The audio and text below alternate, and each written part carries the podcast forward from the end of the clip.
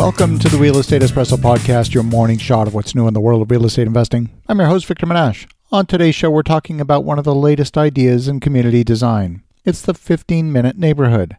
The idea behind the 15 minute neighborhood is that everything you need to live your daily life should be within 15 minutes walking distance of your home. That means a trip to the grocery store, a trip to the office, a trip to the dry cleaner would all be within a 15 minute walk. Trips further afield could rely on using the car or a 15 minute walk to a public transit stop. The idea of walkable communities is not new. If you've spent any time in Europe, you'll find communities that were centered around the town square. These places were built before the advent of the automobile, and they're some of the most livable communities in the world, despite the lack of parking sometimes. But if you go to even small communities in Europe of, say, 40,000 people, you'll find six to ten story apartment buildings. You'll find dense main streets with clothing stores and a local deli, neighborhood restaurant that serves simple food, and even a fine dining restaurant. You'll find the local flower shop, the pharmacy, and the health food store all within walking distance. You'll find the smaller towns with as much to offer in terms of living daily life as a major city, with a whole lot less traffic. They may not have all the museums and things that a place like Paris or Barcelona would have, but everything, even within a major city like Paris or Barcelona, is within walking distance in your local neighborhood. There's a local fresh fruit market with small vendors and a bakery. The design of North American cities have created a separation between the commercial center and the places where people live. The suburban lifestyle where row upon row of identical houses with manicured lawns is an artifact of the 1970s and 1980s. This trend created a band of abandoned real estate outside the core of each city. You drive a bit further and you get into the suburbs, but it really makes no sense. Communities all over North America have rediscovered that band of real estate just outside the downtown core and started redeveloping it. The opportunity exists to create new living arrangements where you live, work, shop, dine, and play within your local community. Mixed use developments are now becoming more common. Even the 150,000 square foot supermarkets, well, they're still there, but they're also being augmented by smaller 25,000 square foot neighborhood markets, and these smaller markets fall within half a mile of where people live. Of course, you need population density to support that kind of commercial density.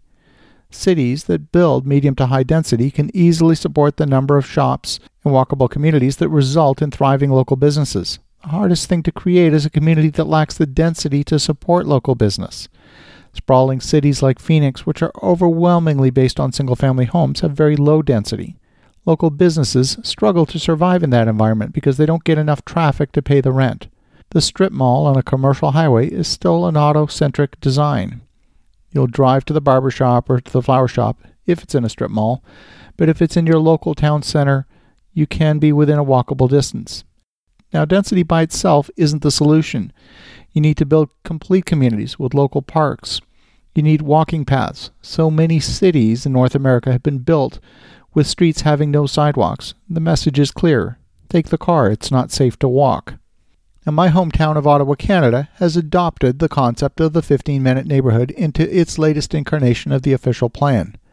But if you research the concept, you'll find that other communities like Boulder, Colorado, Portland, Oregon, and even Detroit have adopted a similar concept. All across North America, we bankrupted our cities and states by putting everything further and further apart, and then building huge networks of roads and public transit to connect it all together. The cities have ballooned much faster in landmass than they've grown in population, and they face ever mounting maintenance costs for all that pavement the same time as the residents clamor for yet more roads to deal with the congestion caused by all the driving we forced upon ourselves. Now, if you've ever built a road, you know exactly how expensive it can be to build and to maintain.